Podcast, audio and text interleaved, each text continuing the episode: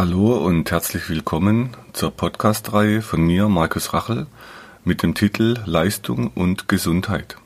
Zwei Begriffe, die sich scheinbar erst einmal widersprechen. Hier werde ich euch jede Menge nützlichen Inhalt bzw. Content bereitstellen aus meinen Erfahrungen und Ausbildungen in der Medizin und im Sport.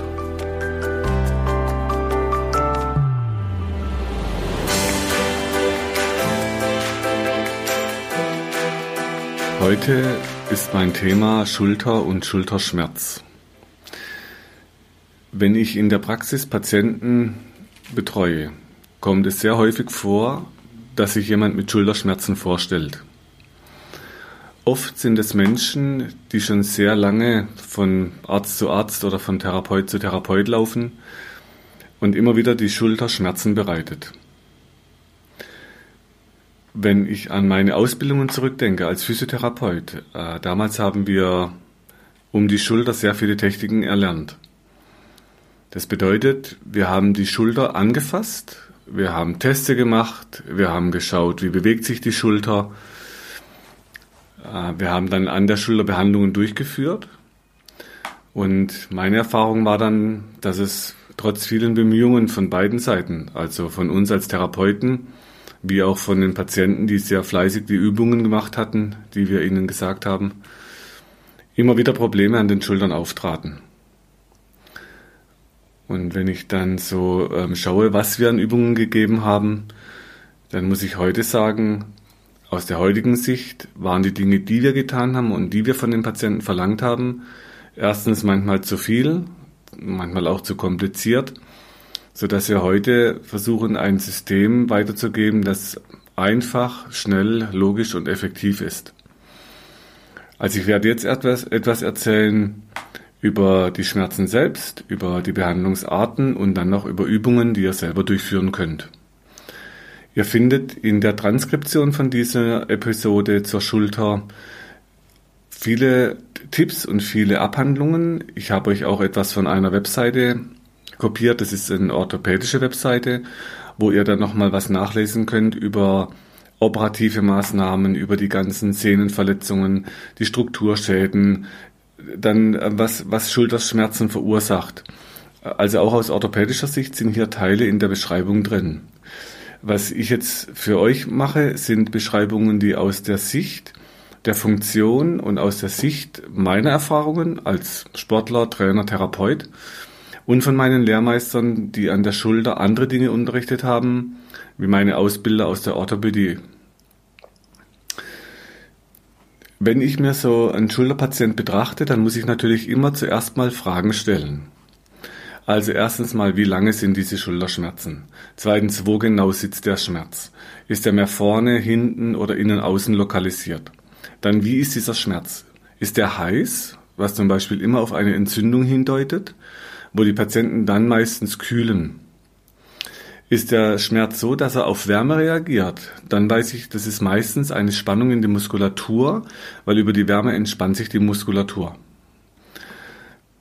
Dann kann man gucken, strahlt der Schmerz aus, zieht er in den Hals hoch, zieht er runter zum Arm oder in die Finger. Also lokaler Schmerz oder ausstrahlender Schmerz. Dann kann ich mal schauen, was war im Hintergrund. Also könnt, könnt ihr mir was berichten über zum Beispiel Unfälle, die früher mal waren. Und jetzt kommt was Interessantes, dass wenn zum Beispiel mal das linke Knie wehgetan hat oder dort eine Verletzung oder eine Operation war, kommt dann später oft die Hüfte dazu. Das heißt, der Schmerz wandert scheinbar nach oben. Also heißt, Knieschmerz ist wieder weg, dafür tut die Hüfte weh. Dann verschwindet dieser Hüftschmerz und irgendwann kommt dann auf der anderen, auf der gegenüberliegenden Seite an der Schulter ein Schmerz.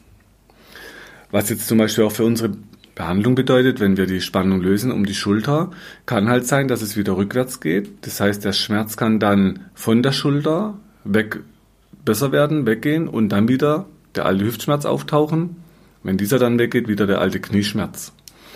So dass Patienten mir dann manchmal erzählen, das ist ja eigenartig, das hatte ich doch früher schon mal. Also aus unserer Sicht nicht verwunderlich, bei vielen Patienten ist das so. Wenn jetzt die ähm, Aufnahme von diesen ähm, Erfahrungen, von diesen Unfällen, also aus eurer Geschichte abgeschlossen ist, also die Anamnese, Dann machen wir in der Behandlung einen Funktionsbefund. Das bedeutet für mich, wie dreht sich euer Hals? Könnt ihr ihn nach links, nach rechts drehen? Könnt ihr ihn zur Seite neigen? Weil dort kommen die ganzen Nerven für die Schulter her. Also wenn der Hals unter sehr hoher Spannung steht und die Halsmuskeln sehr verkrampft sind, allen voran vorne im Hals, die Musculis scaleni heißen die, die drücken euch Nerven für die Schulter ab. Das heißt für uns, wenn der Hals nicht richtig dreht, ist meistens schon zu viel Spannung für die Schulter da. Dann schaue ich mir meistens die Kiefer an, wie angespannt sind Menschen in der Kiefermuskulatur. Ihr könnt mal einen einfachen Versuch machen. Beißt mal stark die Zähne zusammen, ballt die Fäuste und dann schaut mal, was eure Schultern machen. Das normale Muster wäre, ihr beißt zu, vorbewusst, das heißt Kampf- und Fluchtreaktion, dann ballt ihr die Fäuste, zieht die Schultern hoch ins Genick ein für Flucht oder Kampf. Das heißt, für mich in der Behandlung ist ganz wichtig, was macht eure Kiefermuskulatur? Viele Patienten mit Schulterschmerzen berichten mir heute, sie haben eine Aufbissschiene vom Zahnarzt oder vom Kieferorthopäden, dass man dort schon den Biss im Blick hat und guckt, kann man dort was optimieren oder muss dort was getan werden, um die Aufbisssituation so zu gestalten, dass sie nicht auf die Schulter wirkt. Also auch da hat man dazugelernt, dass man den Blick ein Stück weit wegnimmt vom Schulterbereich hin zu ganz anderen Dingen. Das heißt, für uns in Köln oder in Haslach ist es so, ich habe da gute Netzwerke gegründet, also bin in Netzwerke auch reingekommen. Ich bemühe mich darum, äh, bei Netzwerken mitzumachen, wo es um so differenzierte Sichtweisen geht und um einen Blick über den Tellerrand weg in andere Fachbereiche rein.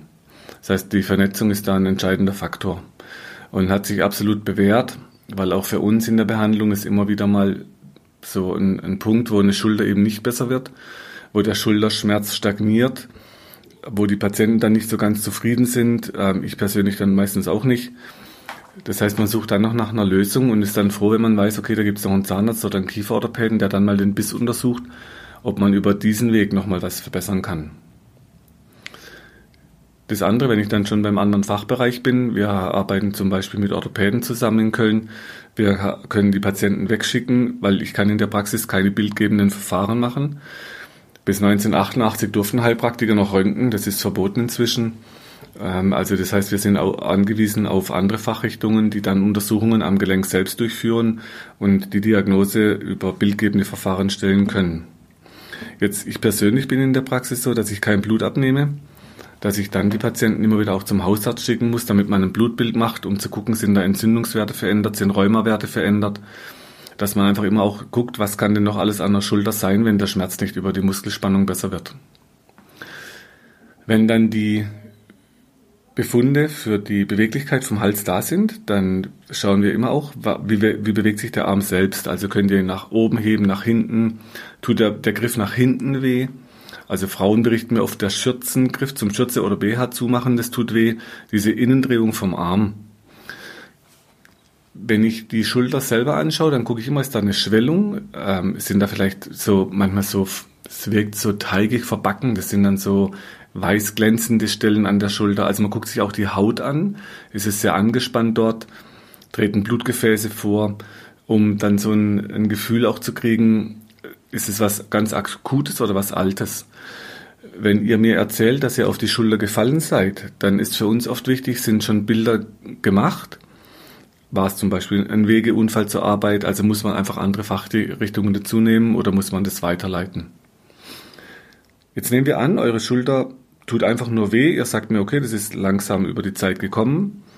Ich hatte keinen Unfall, ich habe noch keine Operation gehabt. Das kenne ich von früher nicht.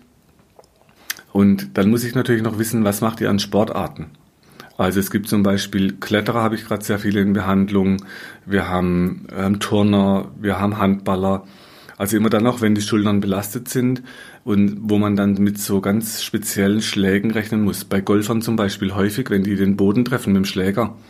Es gibt so Hochgeschwindigkeitsaufnahmen, was für eine Kraft wirkt, wenn der Schläger den Boden trifft, also abrupt abstoppt, aus einer Schwungbewegung wie sich der Unterarm und der Schläger verbiegt und was für eine Kraft da in den Körper eintritt, die irgendwo hingeht und weitergeleitet wird. Und dann wird es eben von der Hand zur Schulter in den Hals geleitet. Also wichtig, ich muss wissen, welche Sportarten. Dann haben wir zum Beispiel auch gerade viele Tennisspieler in Behandlung. Das sind oft schon in jungen Jahren sehr viel Trainings nötig. Das, das sind schon Leistungsklassen bis zur deutschen Meisterschaft in jungen Jahren. Also viel Aufwand, oft einseitige Bewegungen. Wir haben das Glück in Köln, ähm, dass es dann so einen Ex-Profi gibt, den Mark-Kevin Göllner. Der, mit dem gibt es eine gute Kooperation, wenn es um Tennisspieler geht.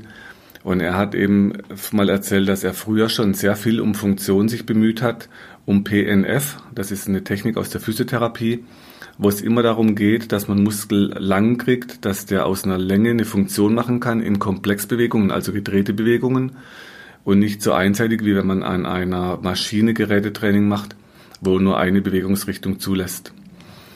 Ähm, auch da hat man natürlich dazugelernt, dass bei den Trainings heute die Maschinen für die Schulter sehr viel differenzierter werden. Man arbeitet viel mehr mit Seilzügen, damit man den Bewegungsrichtungen der Schulter besser gerecht werden kann. Also Sport ist wichtig, euer Beruf ist wichtig, was ihr beruflich für eine Belastung habt, welche Einseitigkeiten sind dort. Wichtig sind Operationen früher gewesen, waren Unfälle. Und wenn ich diese ganzen Informationen habe, dann kann ich mit der Behandlung anfangen und euch die ersten Spannungen lösen. Das heißt, man tastet dann am Hals, am Kiefer, die Muskeln, wie, wie angespannt oder locker sind diese. Ich habe die letzten 30 Jahre beim Behandeln eine Erfahrung gemacht. Und zwar bei allen Patienten waren die Muskeln immer zu fest. Ich habe niemand erlebt mit zu lockeren Muskeln. Also ihr braucht keine Angst haben, wenn ihr in Deutschland aufwachst, wenn ihr unsere Sportarten macht, unsere Ausbildungen, unsere Schulsysteme durchlauft, ähm, dass Muskeln zu locker wären. Das halte ich aus meiner Erfahrung und aus meinem Wissen für nicht gerechtfertigt, diese Angst. Eher andersrum. Man muss eher Angst haben, dass es zu fest wird und zu stramm, weil das hemmt Bewegung und führt dann zum Schmerz. Wenn wir also Schulterschmerz nochmal aus der Funktionsanalyse uns angucken, wenn ihr sagt, okay, der Arm nach oben die Bewegung nach oben zum Föhnen der Haare oder wenn ich oben aus dem Schrank was rausholen möchte. Dort spüre ich den Schmerz und zwar ich spüre den dann oben drauf auf der Schulter beim, beim Hochheben.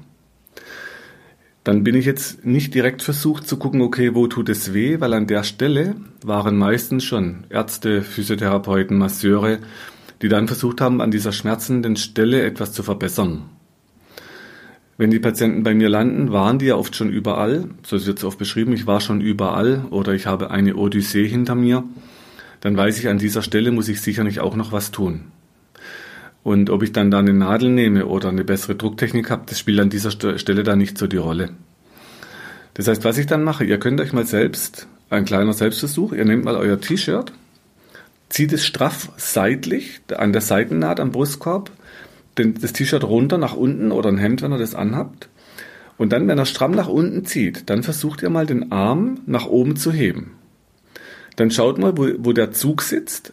Es wird euch unten am Becken an der Hand ziehen, aber die Schulter wird nach oben in der Bewegung gebremst und man spürt dann den Druck oben am T-Shirt. Und zwar da, wer er nach oben bewegt. Und genau oben drauf auf der Schulter ist auch die Stelle, wo der Schmerz meistens dann entsteht. Das heißt jetzt für uns in der logischen Konsequenz, wenn es stimmt, dass unser Gehirn Bewegung steuert und wenn es stimmt, was die Hirnforscher sagen, dass die, das Gehirn, wenn Bewegung ähm, zum Schaden führen würde, in der Richtung, in die die Bewegung stattfindet, also in dem Fall dann beim Armheben nach oben, dann wird euer Gehirn beim Heben nach oben genau oben rein einen Schmerz bringen, damit ihr den Arm unten lasst damit es eben nicht zu einer Schädigung des Muskels oder der Blut- und Nervengefäße, die da durch müssen, dass die einen Schaden kriegen und womöglich sogar ähm, gequetscht werden oder reißen könnten oder im Gelenk selbst ein Schaden entstehen würde. Jetzt könnt ihr natürlich sagen, okay, ich kann das ja mit Gewalt machen. Ja, könnt ihr mal versuchen, hebt das Hemd unten fest und geht mal mit Gewalt schnell mit dem Arm nach oben und schaut dann, wo das Hemd reißt oder die Bluse. Ihr könnt einen anderen Trick machen. Also eins wäre Gewalt, der zweite wäre ein Schmerzmittel. Also nehmt mal ein Schmerzmittel bei Schulterschmerz, dann könnt ihr auch die Schulter wieder hochheben, aber ihr schaltet ja nur dann das Schutzsignal aus. Und wenn ihr die Transkription euch von dem Podcast anschaut, von dieser Episode, da findet ihr ganz viele Beschreibungen zu Ursachen von Schmerzen, was da alles sein kann. Und als Lösungsvorschlag gibt es eben immer wieder auch schmerzstillende Medikamente oder entzündungshemmende Medikamente. Wenn die Schulter heiß und rot ist, sofort würde ich auch direkt selbst nehmen.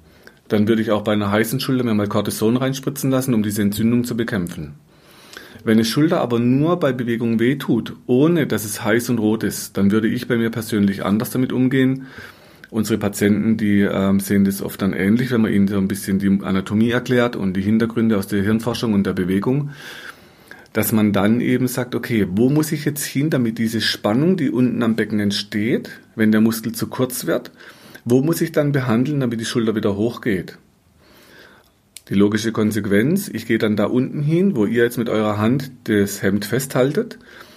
Dann gucke ich jetzt per Fingerdruck, dass ihr die Hand löst und versucht dann mal den Arm hochzuheben. Wenn ihr unten loslasst, dann werdet ihr merken, dass der Arm deutlich leichter und weiter hochgeht, ohne diese Spannung auf, dem, auf der Schulter. Also für uns in der Behandlung ist ganz wichtig, diese anatomischen Zugsysteme zu kennen. Es gibt den Professor Bergsmann, der ist leider verstorben, der hat ein Buch geschrieben, Projektionssymptome. Und er hat als erster so Verbindungen aus Muskelketten und Anato ähm, Akupunkturbahnen beschrieben. Die sind deckungsgleich. Das heißt jetzt, ob ich jetzt sage, es ist eine Muskelkette, die zum Becken geht, oder ob ich dann von einem Meridian, in dem Fall auch vom Gallenblasenmeridian spreche, das ist für euch in der Behandlung, spielt das keine Rolle und ist nicht wichtig. Für mich als Therapeut ist es wichtig, dass ich diese Bahnen kenne und wenn es eben an der Schulter selbst nicht besser wird, dann anfange die Bahnen zu verfolgen, um immer weiter weg die Spannung zu lösen, die zur Schulter führt. Nehmen wir an, jetzt habe ich euch den Muskel unten am Becken gelöst, ich habe euch die Spannung an der Halswirbelsäule gelöst, ihr könnt den Kopf schon besser drehen, die Schulter lässt sich leichter bewegen. Dann ähm, sind viele Patienten überrascht, dass wir von, von seitlich am Brustkorb mit der Hand nach hinten fahren euren Arm bewegen und dann versuchen von vorne auf das Schulterblatt zu kommen. Und vorne auf dem Schulterblatt, von innen, da sitzt ein Muskel, der dreht die Schulter nach innen und heißt auf Lateinisch subscapularis, also unter, das, unter der Scapula, unterm Schulterblatt. Und dieser Muskel, der ist der stärkste Innendreher vom Arm. Jetzt könnt ihr euch vorstellen, wenn der stärkste Innendreher festhält in der Innendrehung und ihr wollt den Arm in die Außendrehung oder nach oben außen wegbewegen und der Muskel hält euch fest, was wird euer Gehirn machen, damit nichts kaputt geht? Es wird natürlich den Schmerz dorthin projizieren, wo ihr hinbewegen wollt, also nach hinten an die Schulter. Das heißt, für mich ist in der Behandlung wichtig, tut der Arm gerade hoch weh, tut er nach hinten außen mehr weh oder ist es mehr die vordere Bewegung über Kreuz? Also wo genau tritt der Schmerz auf, um feststellen zu können, welche der, Muskel, der gelenkführenden Muskeln hat zu viel Spannung und hält die Schulter fest und lässt sie eben nicht in die geschmeidige Bewegung rein. Das gibt mir dann die Anhaltspunkte, wo ich behandeln muss. Und dann verfolgt man die Bahn. Ihr könnt mal schauen, wenn ihr euren Arm nach oben außen hebt, so Richtung Decke hoch. Und ihr macht es so schräg nach oben außen, guckt mal, was euer T-Shirt oder Hemd dann macht. Dann werdet ihr sehen, dass so schräge Falten entstehen. Jetzt könnt ihr mal wenn ihr zum Beispiel den rechten Arm hochhebt, links unten am Bauch, am Becken, an diesem T-Shirt ziehen oder am Hemd und zwar im Verlauf von dieser Falte, die ihr seht. Und zieht mal an der Falte und schaut mal, was euer Arm macht. Ihr werdet merken, der Arm folgt immer diesem Zug. Das heißt, der Arm kommt ein Stück zurück zu euch. Das heißt andersrum, wenn diese Faser von dem Muskel, vom schrägen Bauchmuskel zu angespannt wäre, könntet ihr den Arm nicht frei nach hinten oben außen führen und würdet einen Schmerz hinten in der Schulter bekommen, damit das bleiben lasst.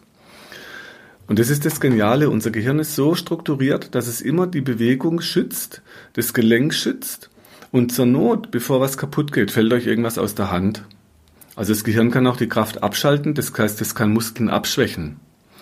Und äh, das war dann für mich persönlich auch die logische Konsequenz, wieso wir früher mit so viel Stärkungsübungen und Stabilisationsübungen um die Schulter beim, bei vielen Patienten einfach nicht richtig so hinkam, dass die Schulter dann schmerzfrei war, weil es eben nicht so war, dass nur die Muskeln zu schwach waren, sondern die wurden vom Gehirn schwach geschaltet als Schutz, damit dann im Gelenk nichts kaputt geht.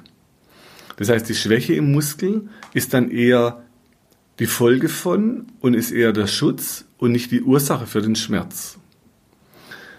Ich habe dann mal einem meiner Lehrer gesagt, das ist eigentlich auch logisch, wenn ich zu schwach bin, um irgendwas anzuheben.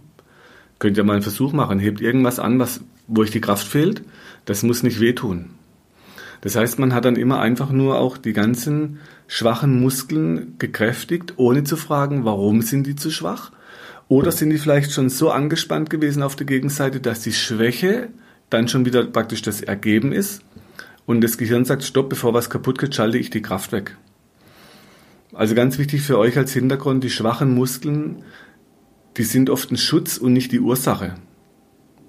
Das heißt jetzt aber andersrum wieder, wenn ich an so einem Muskel links unten am Bauch ziehe und den Arm nach rechts oben heben möchte, und ich schaffe es, diesen Zug zu lösen, links unten am Bauch loszulassen, dann habt ihr mit der Schulter nach rechts hinten oben wieder deutlich mehr Kraft. Euer Gehirn wird immer dann die Kraft wieder da reinschalten in die Bewegung, wenn es merkt, dass nichts mehr kaputt geht. Und für diese ganzen Berechnungen bekommt es Informationen aus den Gelenkkapseln, es bekommt die Informationen aus der Muskulatur, aus der Stellung vom Gelenk, das heißt, es gibt Rezeptoren und Bahnen, die das alles nach oben melden zum Gehirn, damit dort die Bewegung verschaltet wird. Für euch als kleines Beispiel, wenn ihr zu Hause in den Keller geht, nehmen wir an, ihr habt jetzt keine Schulterschmerzen und ihr findet im Keller eine alte Kiste. In dieser Kiste vermutet ihr die Goldschätze der Familie. Jetzt ist euer Gehirn berechnet, aha, Gold, Erfahrung heißt, Gold ist schwer, wenn diese Kiste voller Gold ist, dann heißt es, die muss ziemlich schwer sein. Also, ihr hebt die Kiste an, euer Gehirn, das nennt man eine Summation der Einzelreize, das heißt, es baut viel mehr Kraft in die Muskeln ein. Und wenn ihr jetzt anhebt, dann werdet ihr einen Abflug nach hinten machen, weil die Kiste, wenn die leer ist, da fehlt das Gewicht für die Kraft, die euer Gehirn dem Muskel gibt. Andersrum gesagt, wenn die Kiste voll wäre und ihr sagt, ach, was steht denn da für eine Kiste im Keller im Eck? Ihr nehmt die Kiste und wollt die anheben und seid nicht darauf vorbereitet, wie schwer diese Kiste ist, dann wird es euch voll ins Kreuz fahren. Das heißt, ihr werdet vielleicht sogar einen stechenden Rückenschmerz oder einen Armschmerz entwickeln, weil ihr nicht darauf vorbereitet wart vom Gehirn, dass das, der Muskel die Kraft entwickelt. Das heißt, hier sieht man schön, was Erwartungshaltung mit Kraft in der Muskulatur zu tun hat. So, nochmal zurück zu eurer Schulter. Jetzt haben wir rausgekriegt, die Geschichte eurer Schulter, wir haben die Beweglichkeit eurer Schulter, wir sind dran, die Bahnen zu lösen, wir gucken, in welche Richtung bremst, wo muss ich Spannung senken. Und das heißt dann eben in der Behandlung, wenn wir die Muskeln, die Ansätze festhalten, bis die Spannung im Muskel loslässt. Das tut am Anfang ein bisschen weh. Die Patienten sagen dann, es ist irgendwie so ein Wohlschmerz. Jetzt muss man halt als Therapeut es hinkriegen, dass man den Patienten nicht überfordert, also dass man nicht sagt, ich zerdrück diesen Muskel oder ich zerdrück den Triggerpunkt, sondern von der Vorstellung eher so, dass man auf eine Butter, die aus dem Kühlschrank kommt, den Finger draufhält und wartet, bis die, die Butter drunter wegschmilzt. Also so, das ist so ein Spiel, dass man sagt, so schwach wie möglich und so stark wie nötig im Zusammenspiel mit dem Patienten, um ihn nicht zu überfordern und auch nicht, dass ich jetzt bestimme, was der Patient aushalten muss, sondern dass man das so im, im Miteinander schafft. Also die Spannung lässt dann los, dann könnt ihr wieder besser bewegen, der Schmerz wird reduziert, die Kraft kommt wieder zurück. Jetzt nehmen wir an, wir haben eure Schulter so weit, ihr könnt die wieder bewegen, ihr habt den Schmerz weg. Ähm, oft kann man beim Behandeln genau den Schmerz auch auslösen, den die Patienten im Alltag spüren. Das heißt, wenn man bestimmte Muskeln die Spannung erhöht, dann sagen die Patienten, genau das ist der Schmerz. Aber der ist eben nicht dort ausgelöst, wo ihr ihn im Alltag spürt, sondern oft sind es ganz andere Muskeln, die dann dazu führen, dass ihr den Schmerz obendrin spürt. Und da sind dann doch auch die Patienten oft verwundert, wo dieser Schmerz überall sein kann und wo wir die Punkte überall finden. Okay, jetzt haben wir euch behandelt. Die Spannung lässt los, ähm, die Schulter ist wieder beweglich. Für uns ist jetzt wichtig in der Behandlung, dass ihr das danach selber in die Hand nehmt. Das heißt, ich brauche euch als Co-Therapeuten ich brauche eure Motivation. Ich brauche euren Willen und vor allem das langfristige Durchhalten, dass die Muskeln immer mehr dahin kommen, dass sie lang werden und kräftig aber nicht, nicht äh, mit der Angst, dass sie zu, zu instabil wären oder zu, wie zu wackelig, zu locker, sondern dass sie wirklich lang werden, so wie die früher mal waren, wo ihr kleine Kinder wart. Da waren die Muskeln locker, die waren weich, die waren geschmeidig, die hattet eine unglaubliche Power. Ihr konntet rumlaufen den ganzen Tag, ihr konntet klettern, ohne Schmerzen normal, wenn man nicht gerade hinfällt als Kind. Das heißt, damals waren die Muskeln lang genug. Und im Lauf des Lebens werden die meistens eben kürzer, strammer, sie verhärten sich Und da führen unsere Sportarten dazu, unsere Lebensweise, die Dinge, die wir tun und dummerweise eben auch die Dinge, die wir nicht tun als Ausgleich, was man früher Yin und Yang genannt hat. Okay, also jetzt sind wir bei den Übungen und ich möchte heute von meinen Patienten nicht mehr wie früher dieses ewige Muskeln stärken und mit, wir haben mit Liegestütz und mit Bändern und an Maschinen und mit, mit Seilen und mit Bällen immer versucht, die Muskeln zu stärken und beweglich zu machen. Heute möchte ich, dass die Patienten mehrere Dinge gleichzeitig tun. Zum einen, sie überstrecken die Muskeln. Zum zweiten wird dann dort die Kraft entwickelt. Das heißt, die Dehnung und die Kraft wird kombiniert als Kraft in der Dehnung nach meinem Lehrmeister Dr. Mosetter. Oder ich nenne es dann gern Dehnkraft in einem Wort, weil es schön zu Schnellkraft, Maximalkraft, Kraftausdauer, Dehnkraft passt da gut dazu. Und äh, inzwischen ist so eins meiner Hobbys Dehnkraft to go. Also wo kann ich das überall zwischendurch mal schnell einbauen? Und wenn ihr Lust habt, ihr findet da auf der Webseite Bilder dazu. Bei Facebook könnt ihr mal reinschauen. Da habe ich einen Account. Dann können da manchmal bei Instagram, wenn ich gerade noch dazu komme, wird was gepostet. Es gibt bei Google My Business manchmal äh, Bilder. Und jetzt aktuell ganz neu werden auf der Webseite unter Seminare neue Videos reingeladen. Da haben wir euch die ganzen Prinzipien dieser Übungen, die Stufen dieser Übungen, das alles mal strukturiert. Da könnt ihr mal reinschauen und ich freue mich über jedes Feedback, jede Rezession bei Google, ähm, die Bewertungen. Gebt mir Feedback. Ihr könnt mir eine Mail schicken das heißt, ich bin auch immer versucht und bemüht, alles zu beantworten, was ihr davon haltet, wie ihr es findet und ob es euch was bringt. Also nicht übertreiben bei diesen Übungen ist ganz wichtig. Jemand mit einer sogenannten Frozen Shoulder, da findet ihr in der Transkription ganz viel dazu.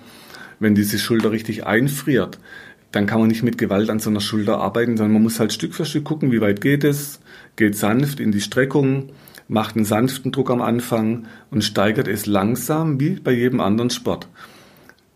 Arbeitet euch dahin, dass ihr in Zukunft so flexibel wie möglich seid und so kräftig wie nötig. Entschuldigung.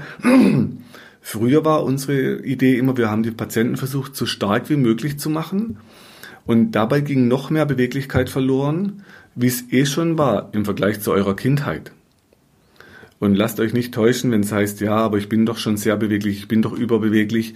Das mag sein, dass ihr an manchen Stellen im Körper beweglicher seid, wie ein Querschnitt zu eurem Alter im Vergleich. Also wenn man zum 150-Jährigen nimmt, dann kann ja sein, dass ihr da in diesem Rahmen sehr beweglich seid.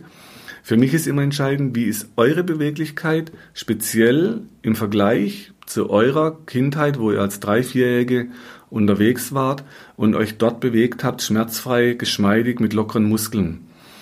Und da, die meisten fangen dann an zu lachen und sagen, na ja klar, damals war ich viel beweglicher, damals konnte ich tatsächlich noch Rad, Handstand, äh, Spagat, was auch immer. Beobachtet Kinder, dann seht ihr, was normal ist an Beweglichkeit, was normal ist an Kraft. Ähm, die sind schmerzfrei meistens, wenn sie nicht fallen. Also da, da kann man schon erkennen, was unser Körper eigentlich kann. Und für mich ist heute eben die Frage, bei jedem Patienten, der kommt, ist meine Motivation, schaffe ich das, dass er wieder beweglicher wird? Und zwar so beweglich wie als Kind im besten Fall. Schaffe ich das, dass die Kraft ein bisschen steigt? Aber eben nicht mit der Idee so stark wie möglich, sondern so kräftig wie nötig. Und ähm, kriege ich die Eigenmotivation von den Menschen, dass sie selber Lust bekommen, diese Ideenkraft to go immer wieder in den Alltag einzubauen, immer wieder zwischendurch und dazu hat mein Bruder mal, mit dem war ich, der hat in Wien gelebt, den habe ich gern besucht, weil ich Wien eine wunderschöne Stadt finde und weil wir uns als Brüder wieder näher kamen. Das heißt, ich habe ihn dann öfters besucht und irgendwann sagte er, Mensch, du bist ja ständig irgendwo dich am Strecken. Ob das an der Bushaltestelle war oder ob wir irgendwo drin waren, in einem, einer Treppe, im Kino, egal. Es war für mich immer dieses Bedürfnis und ich habe dann gemerkt, wenn ich das so mache, immer zwischendurch, dann braucht ihr nicht so viel Zeit, wie wenn ihr euch sagt, okay, ich muss jetzt noch jeden Tag eine halbe Stunde Übungen machen. Wenn ihr für eure Schulter was Gutes tun wollt, macht zwischendurch, wenn ihr zum Beispiel an eurem Schreibtisch sitzt, schiebt eure Arme vor euch gegen die Schreibtischkante. Jetzt schiebt die Arme so weit nach außen, bis es in der Schulter zieht. Je weiter nach außen, desto mehr Zug kommt hinten auf die Schulterblätter. Das heißt, die drehen sich nach außen und desto mehr strecken sich eure Oberarmmuskeln. Da, wo es dann nicht mehr weitergeht, wo es maximal gestreckt ist, Dort fangt ihr an und drückt nach vorne den Tisch weg.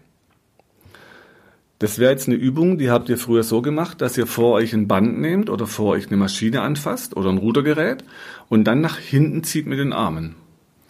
Das heißt, ihr stärkt dann auch die Muskeln am Schulterblatt, allerdings so, wenn ihr zieht, werden die kräftig, aber kurz gezogen. Die meisten sind da hinten eh so verkrampft im Schulternackenbereich.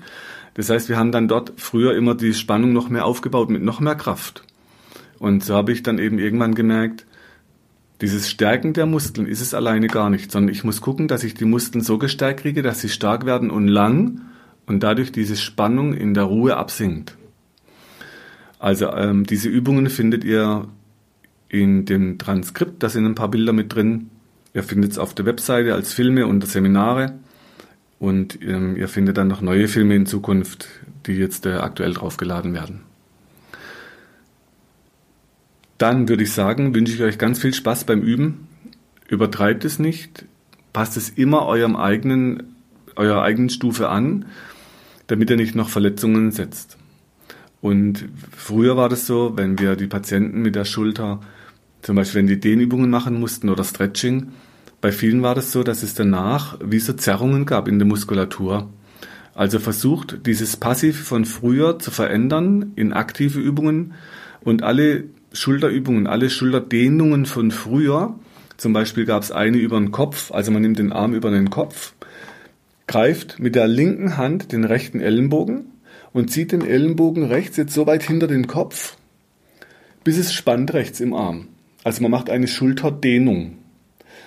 Mit genau dieser Position vom Arm stellt ihr euch dann, wenn ihr den rechten Arm oben habt, rechts gegen eine Wand oder gegen einen Baum oder gegen ein Fußballtor oder gegen was euch auch immer in den Weg kommt. Im Auto die, die, die B-Säule als Beifahrer. Und dann drückt ihr mit dem Arm nach außen gegen diesen Widerstand, ohne dass ihr die Schulter bewegt. Also auch hier wieder Dehnkrafttraining. Aus der alten Dehnübung wird das Krafttraining. Es gab eine andere schöne Dehnung, das heißt, man hat den Kopf zum Beispiel nach links zur Seite gelegt, die rechte Schulter dann nach unten zum Boden und dann hat man sich so die Schulter nach unten gezogen. Oder man hat dann gesagt, ja, man muss halt die Schulter von den Ohren wegziehen. Jetzt habe ich viele Patienten, die sind da sehr bemüht, die versuchen das. Und es klappt dann genau so lange, bis der erste Stress kommt, zack, ist die Schulter wieder oben. Oder in dem Moment, wo man nicht dran denkt, zack, ist die Schulter wieder oben an den Ohren. Also das scheint das Problem nicht zu lösen. Vor allem, wenn man weiß, dass anatomisch dieser Muskel, den ich vorhin erwähnt habe, der Subscapularis, eure Schultern nach innen dreht. Das heißt, er dreht die nach innen und die Schulter kommt so ein bisschen nach vorne. Aber gleichzeitig geht die nach oben. Das heißt, dieser Muskel innen auf dem Schulterblatt, der macht dann einen Schulterhochstand, wenn der zu kurz wird. Jetzt könnt ihr natürlich zehn Jahre versuchen, die Schulter wegzuziehen von den Ohren. Dieser Muskel, wenn der zu kurz ist, der zieht die sofort wieder hoch, wenn ihr nicht dran denkt. Also jetzt zum Beispiel für diesen Muskel, ihr nehmt die Unterarme seitlich an den Körper, beide, dreht die Hände dann nach außen, hinten weg, versucht nach vorne gegen euren Tisch und drückt jetzt nach vorne die Hände gegen den Tisch, sodass dieser Muskel in der Streckung arbeiten muss. Wenn dieser Muskel länger wird, dann kommt die Schulter runter. Wenn ihr dann wieder zurück zur Übung, Kopf zur Seite legen, Schulter runterziehen vom Ohr, dann euren Arm, ich habe jetzt hier so einen Schreibtischstuhl, wo ich eine Lehne dran habe. Da kann ich den Arm nach unten an der Lehne durchführen. Ich nehme den Kopf zur Seite und drücke jetzt den Arm nach außen weg. Das heißt, ich bin in der alten Dehnung und mache daraus ein Krafttraining. Wenn ihr keinen Stuhl habt mit einer Lehne, dann dreht euch 90 Grad vom Tisch und drückt den Arm einfach gegen euren Tisch. Wenn ihr im Auto sitzt, drückt den Arm gegen die B-Säule. Oder wenn ihr als Fahrer an der Ampel steht, nehmt den linken Arm, den Kopf nach rechts und drückt den linken Arm unten gegen die Tür vom Auto. Also ihr könnt es immer wieder in verschiedensten Alltagssituationen einsetzen. Wenn ich jetzt noch die, sagen wir, Top 4 Übungen für die Schulter, dann ist noch die vierte, ihr nehmt den Arm nach hinten, also ihr streckt den hinter euch weg wie die alte Dehnung für den Brustmuskel vorne. Und in dieser Dehnposition haltet ihr euch hinten irgendwo fest, an einem Schrank, im Auto am Beifahrersitz, wenn ihr an der Ampel steht, mit dem Fahrrad an der Straßenlaterne oder an der Ampel, wenn ihr an der Ampel warten müsst. Und drückt dann den Arm mit Kraft nach vorne, ohne dass er sich bewegen darf. Also auch hier wieder wichtig, ihr streckt den Arm und dann kommt der Krafteinsatz, aber ohne Bewegung. Das unterscheidet diese Übungen zu früher, wo man immer irgendwie den Muskel gezogen und gezogen hat. Dann hat man drei Sätze gebraucht, a 20 Wiederholungen, um einen Muskel zu stärken, um, um ihn aufzubauen. Was wir eben heute möchten, wenn ihr diese Übung einmal macht, dann haltet ihr diese Kraft drei, vier Atemzüge. Die, es gibt Studien, die sagen sechs bis acht Sekunden. Also man muss einfach dem Muskel ein bisschen Zeit geben, um zu arbeiten. Und dann wird euer Gehirn auf diesen Reiz hin, der euch die Muskeln verändern. Also schaltet euer Hirn ein zum Üben, schaut euch die Videos an, gebt mir Feedback. Wenn die Schulter behandelt werden muss, guckt darauf, dass die Therapeuten auch diesen Musculus subscapularis mit behandeln. Dann habt ihr schon mal sehr gute Prognosen. Und ich habe euch im äh, Transkript auch nochmal beschrieben, dass wir ganz viele Patienten haben, wenn man die Schulter konsequent so behandelt, dass selbst eine Frozen Shoulder, die mit oft über Jahre äh, wie eingefroren wirken, dass man selbst die gut verbessern kann. Wir haben Patienten, wo eine Frozen Shoulder sich wieder richtig frei bewegen lässt. Sind leider nicht alle, muss man fairerweise auch sagen. Bei sehr vielen funktioniert es sehr gut. Wichtig ist halt da immer auch die Eigenmotivation. Also wollt ihr wirklich gesund werden oder möchtet ihr es nur ein bisschen? Also soll jemand anders euch gesund machen oder seid ihr aus einem Eigenantrieb, aus einer Eigenmotivation mit dabei? Zu guter Letzt, wenn das dann alles behandelt ist, ich bin in der Behandlung immer bemüht, auch die Geschichten hinter den Spannungen zu finden. Ich habe sehr viele Patienten, die sehr offen sind. Äh, wir haben natürlich in der Praxis Schweigepflicht, sodass mir Patienten oft auch aus dem familiären Umfeld Geschichten erzählen oder aus beruflichem Kontext, also was sie belastet so dass man da manchmal dann drauf kommt, dass jemand halt viel zu Schultern hat und dadurch dann die Schultern belastet werden. Ähm, bei mir selbst war mal so ein Fall, dass mir dann die Muskeln im Oberarm kaputt gegangen.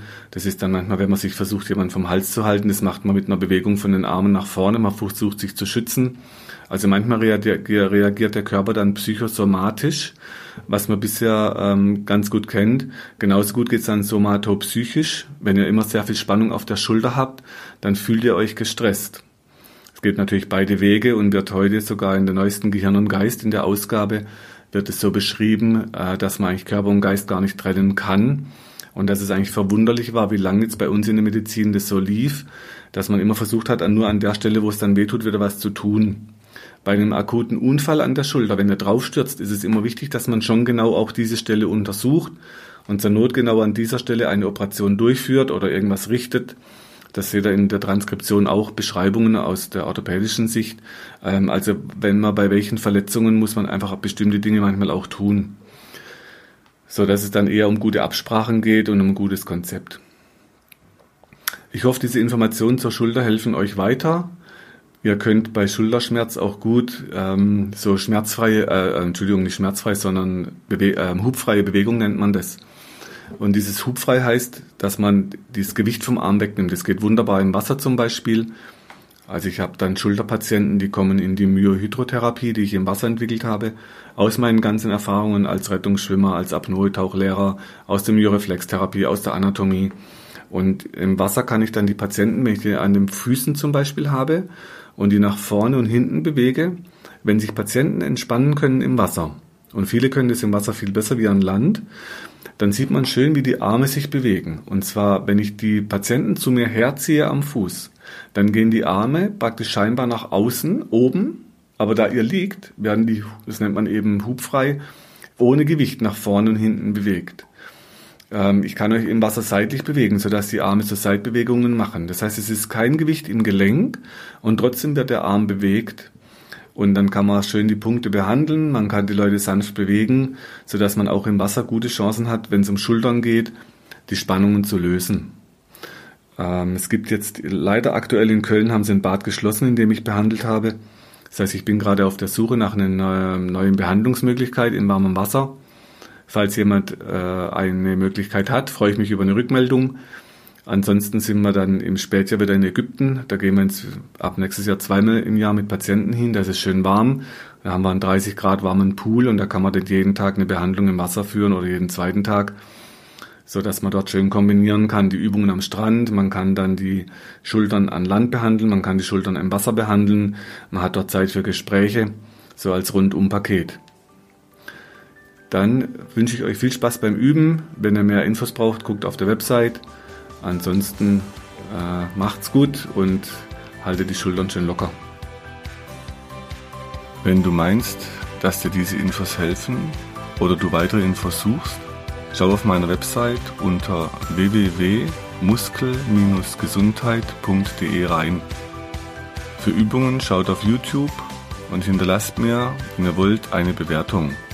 Falls ihr Fragen habt, schickt sie über die Webadresse äh, und die Mailadresse, die ihr dort findet. Bis zum nächsten Podcast. Herzlichst, euer Markus Rachel.